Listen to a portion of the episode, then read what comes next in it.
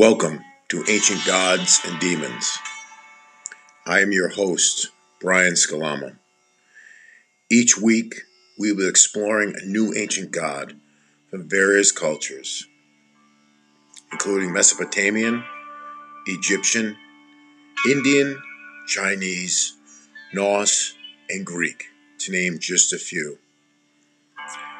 Each episode, we will explain the origin and development of our characters, from pagan god to Judeo Christian demon. Correlations between different cultures will be researched, and you, as a listener, can make your own determination of whether each figure is a god, demon, or both. Additionally, we will introduce a piece of music each week influenced by these ancient deities. So sit back relax as we journey into ancient worlds and examine gods that were worshipped.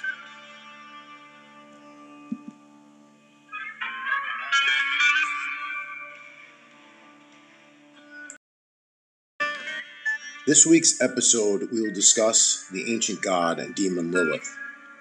Was she an ancient demon, dark deity, or essential goddess? Lilith is a fascinating character. And there is abundance of information about her in literature and all throughout the internet. I have attempted to cover as much as I can in this episode, but there is enough on Lilith that I could cover at least two more episodes following this one. Therefore, we're going to cover Lilith's appearance in the Mesopotamian myth, Jewish folklore, We'll slightly discuss could be a debatable biblical passage. And we're going to touch upon Kabbalah mysticism primarily during this episode. Historical background Sumeria, Babylonian, hence Mesopotamian. In some sources, Lilith is described as a demon. In others, she is an icon who became one of the darkest deities of the pagans. Lilith is one of the oldest known female spirits of the world. Her roots come from the famous Epic of Gilgamesh, but she was also described in the Bible and the Talmud. Lilith was described as a dark spirit with uncontrollable and dangerous sexuality. She said to fertilize herself with male sperm and create many demons. She's believed to be the mother of hundreds of demons. Lilith was known in the culture of the Hittites, the Egyptians, the Greeks, the Israelites, and the Romans as well. In later times, she migrated to the north of Europe. She represented chaos, sexuality, and she's been said to have cast spells on people. Additionally, her legend is also related to the first stories about vampires. Lilith appears in the Epic of Gilgamesh from Essen and Kramer, Gilgamesh and the Huluppu tree. After heaven and earth had been separated and mankind had been created, after Anu and Lil and Ereshkigal had been taken possession of heaven, earth, and the underworld, after Enki had set sail for the underworld, and the sea ebbed and flowed in the honor of its Lord.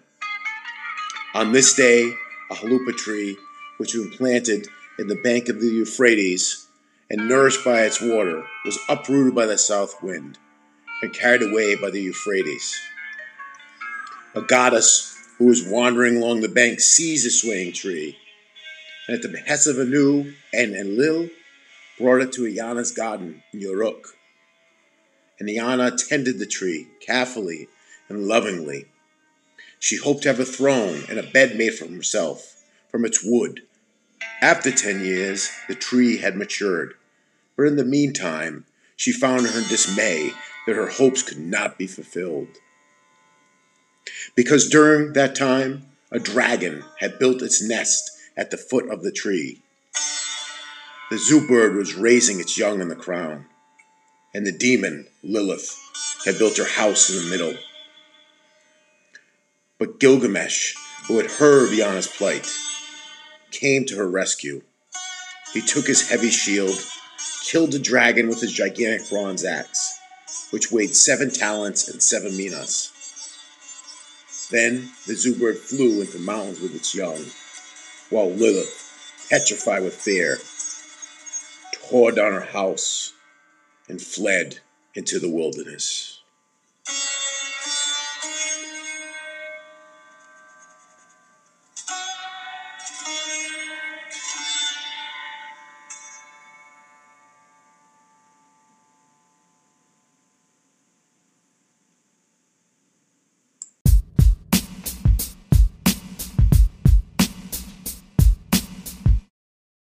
Part 2 Jewish Folklore Lilith is mentioned in the book of Ben Sirach or Sirach, also referred to as Lilith. The book of Sirach, also known as Ecclesiasticus, is the part of the wisdom literature of the Greek and the Latin Vulgate Bible. While originally written in Hebrew, the book was read only through its Greek translation. The book was not included in the Hebrew text as part of the Hebrew canon of the Old Testament. However, most of the Hebrew text of Sirach has been uncovered in Cairo, at Masada, and in three Dead Sea Scrolls at Qumran. A manuscript with six chapters of the Sirach was found at Masada. Ben Sirah, the author, was a devout man of wisdom who lived in Jerusalem about 200 BC. The first 43 chapters of the book provide moral instruction and common sense gained from experience, fitting of wisdom literature. As with the book of Job, the author notes the beginning of wisdom is fear of the Lord. Chapter 1 on wisdom, chapter 6 on friendship and discipline, chapter 25 to 26 on wives and women, in chapter 42 on the father's care of his daughter, a representative of the first section. Chapters 44 to 50 present a refreshing history of the ancestors, patriarchs, and the leaders of Israel. A 51st chapter concludes the book with a prayer. Soon after, the young son of the king took ill, said Nebuchadnezzar. Heal my son. If you don't, I will kill you. Ben Sirah immediately sat down and wrote an amulet with the holy name, and he inscribed it with the angels in charge of the medicine by their names, forms, and images, and by their wings, hands, and feet. Nebuchadnezzar looked at the amulet. Who are these? The angels who are in charge of medicine, Savi, Sesvai, and Shmagoth. After God created Adam, who was alone, he said, it is not good for man to be alone. Genesis 2 18. He then created a woman for Adam from the earth, as he had created Adam before, and called her Lilith. Adam and Lilith began to fight. She said, I will not lie below. And he said, I will not lie beneath you, but only on top. For you are only fit to be the bottom position, while am I to be the superior one. Lilith responded, We are equal to each other, inasmuch as we are, both created from the earth. But they would not listen to one another. When Lilith saw this, she pronounced the ineffable name and flew away into the air. Adam stood in prayer before his Creator. Sovereign of the universe, he said, the woman you gave me has run away. At once, the Holy One, blessed be He, sent these three angels to bring her back. Said the Holy One to Adam, If she agrees to come back, fine. If not, she must permit 100 of her children to die every day. The angels left God and pursued Lilith, whom they overtook in the midst of the sea, in the mighty waters wherein the Egyptians were destined to drown. They told her God's word, but she did not wish to return. The angel said, We shall drown you in the sea. Leave me, she said. I was created only to cause sickness to infants. If the infant is male, I have dominion over him for eight days after his birth, and a female for twenty days. When the angels heard Lilith's words, They insisted she go back, but she swore to them by the name of the living and eternal God. Wherever I see you or your names or your forms in an amulet, I have no power over that infant. She also agreed to have 100 of her children die every day. Accordingly, every day 100 demons perish. And for the same reason, we write the angels' names in the amulets of young children. When Lilith sees their names, she remembers her oath, and the child recovers. The alphabet of Ben Sira, 23a, 23b.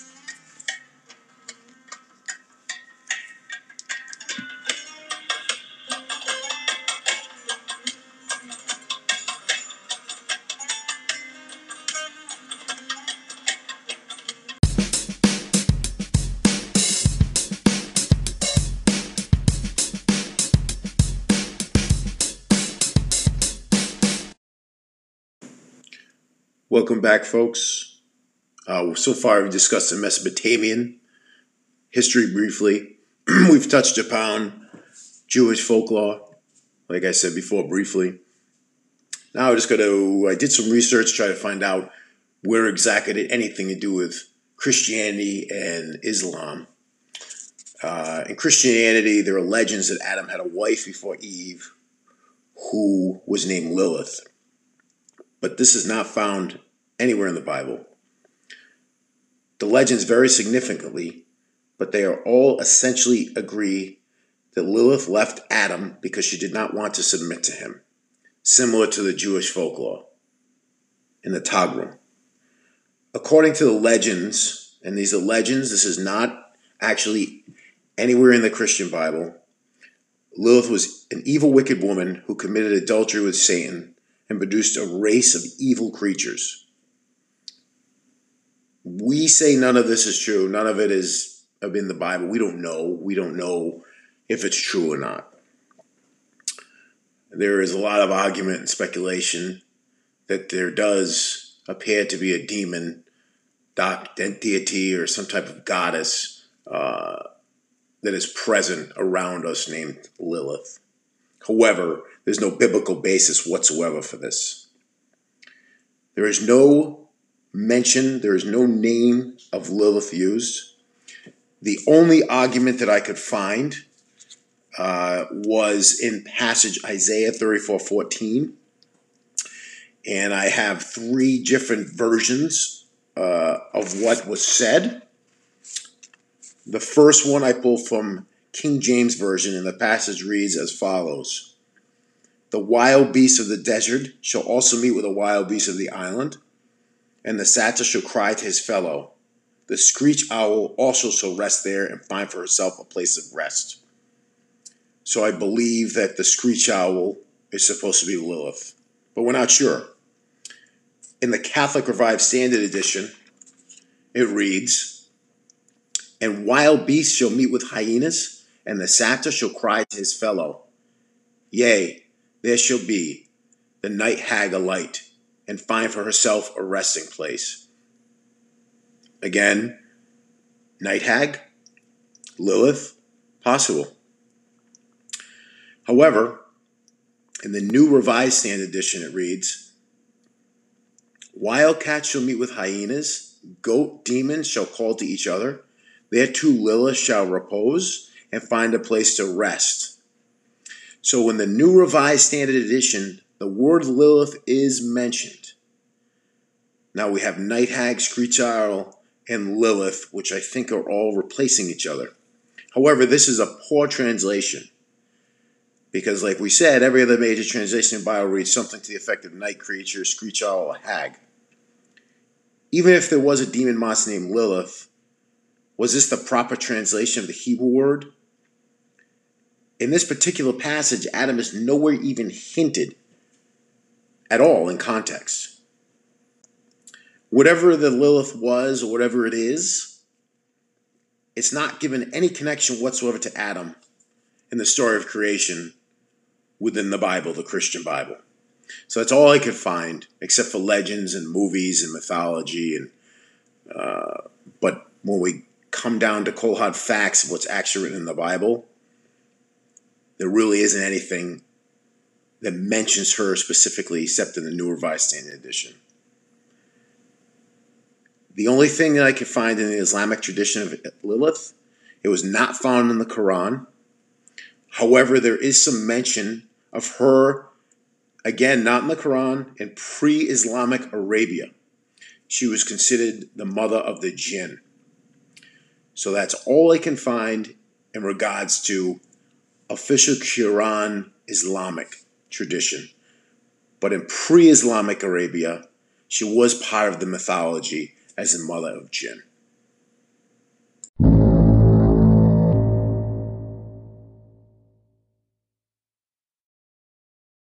Okay, folks, welcome back. Uh, so far, we've discussed Mesopotamian, Jewish folklore, Christian, and Islamic tradition in regards to Lilith. Uh, now we're going to touch a little bit uh, on Kabbalah, which is Jewish mysticism. Um, through the literature of the Kabbalah, Lilith became fixed in Jewish demonology, where her primary role was that of the strength of children and seducer of men. The Kabbalah further enhanced her demonic character by making her the partner of Samael, aka Satan, and the queen of the realm of the forces of evil. In this guise, she appears as the antagonistic, negative counterpart of the divine presence, the mother of the house of Israel.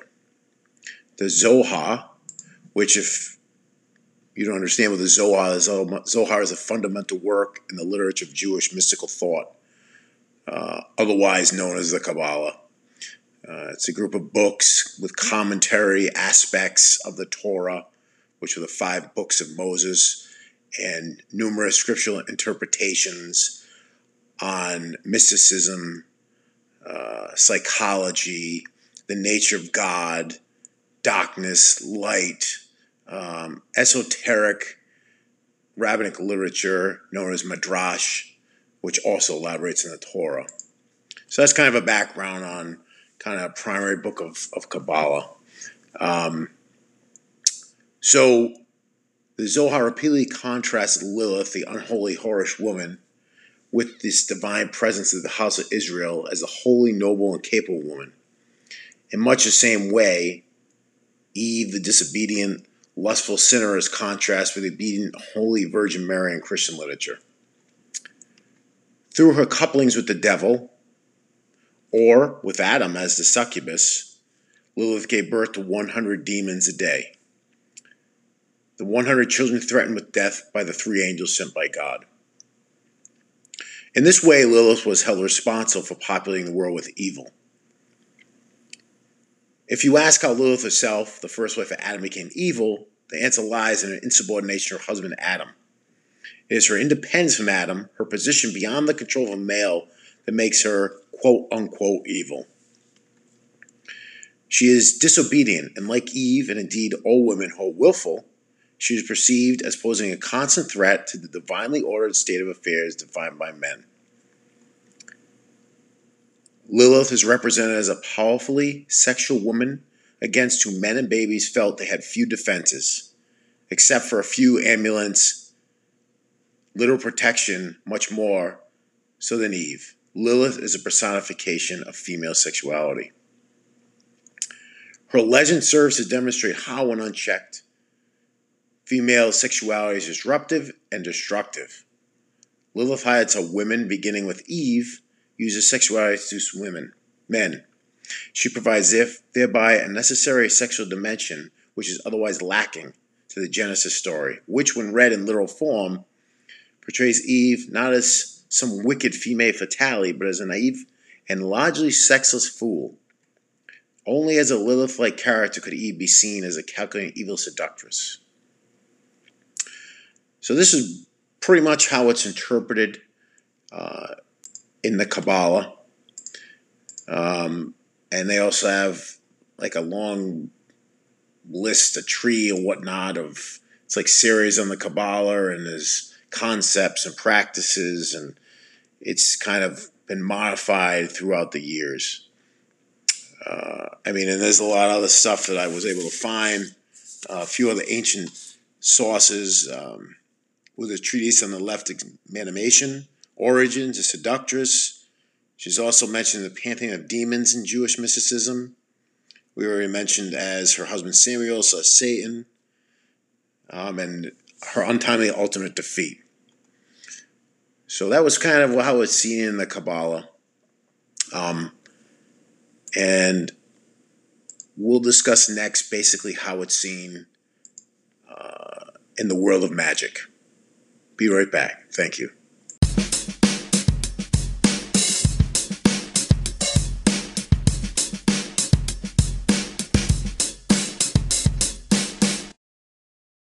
Okay, let's briefly discuss uh, Lilith's appearance in the De Magica by Aleister Crowley.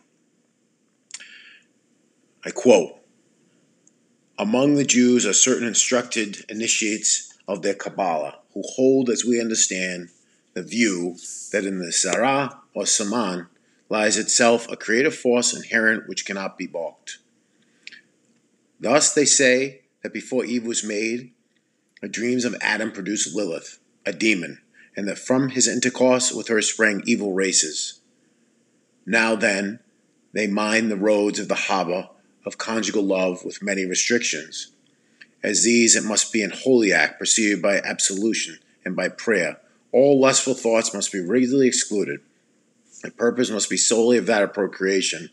The blessing of God must be most earnestly invoked so that the child should be under his special protection.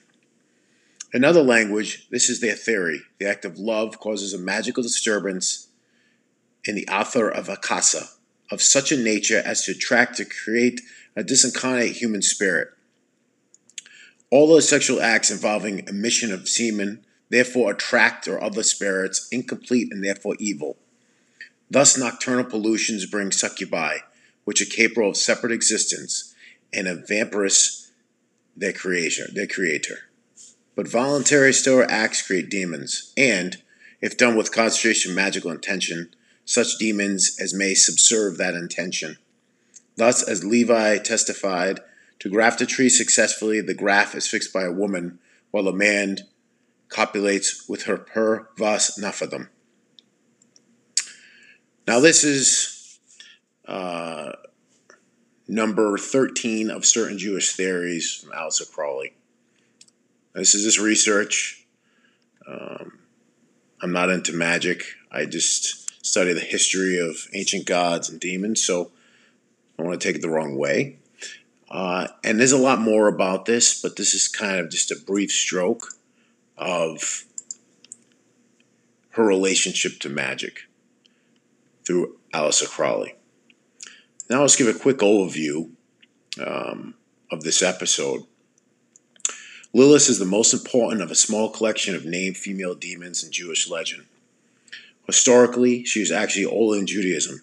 At least Judaism is defined as a post restoration phenomenon. Her earliest appearance was probably in ancient Sumer, although it is far from certain. She may be a minor character in the prologue of the Epic of Gilgamesh, as we discussed. In the ancient world, she also sometimes appears in magical texts, amulets, intended to thwart her activities. She's appeared in certain additions of the Bible in Isaiah, in context associated with demons of the desert, and again in some Dead Sea Scroll passages clearly placed on the Isaiah reference. We see somewhat more of her in late Roman, early medieval Judaism. She appears frequently on magical bowls. In this context, she's clearly associated with childbirth as a threat, and perhaps also the succubus against which men need protection. In these bowls, she is often countered by invoking the power of her nemesis angels, who we previously discussed. She also shows up in the Talmud and is clearly linked with the demonic world. Here also, her role as succubus begins to take shape. So, folks, I hope you enjoy this episode of Ancient Gods and Demons, focused on Lilith there's a lot more to be covered, but this is just kind of a quick little stroke um, of this character in history who really, I guess, is seen as a dark deity or dark presence, but almost uh, almost someone to who who kind of you know back in the day it wasn't seen doing the right thing, but now who knows? Um, we'll be right back with a song of the day by Melechesh. So hang on. Thank you. Hey, folks, welcome back to Ancient Gods and Demons. We're going to finish this episode with a song from Melechesh from the album Mystics of the Pillar 2. The name of this song is Sacred Geometry. It's an instrumental. I hope you enjoy it.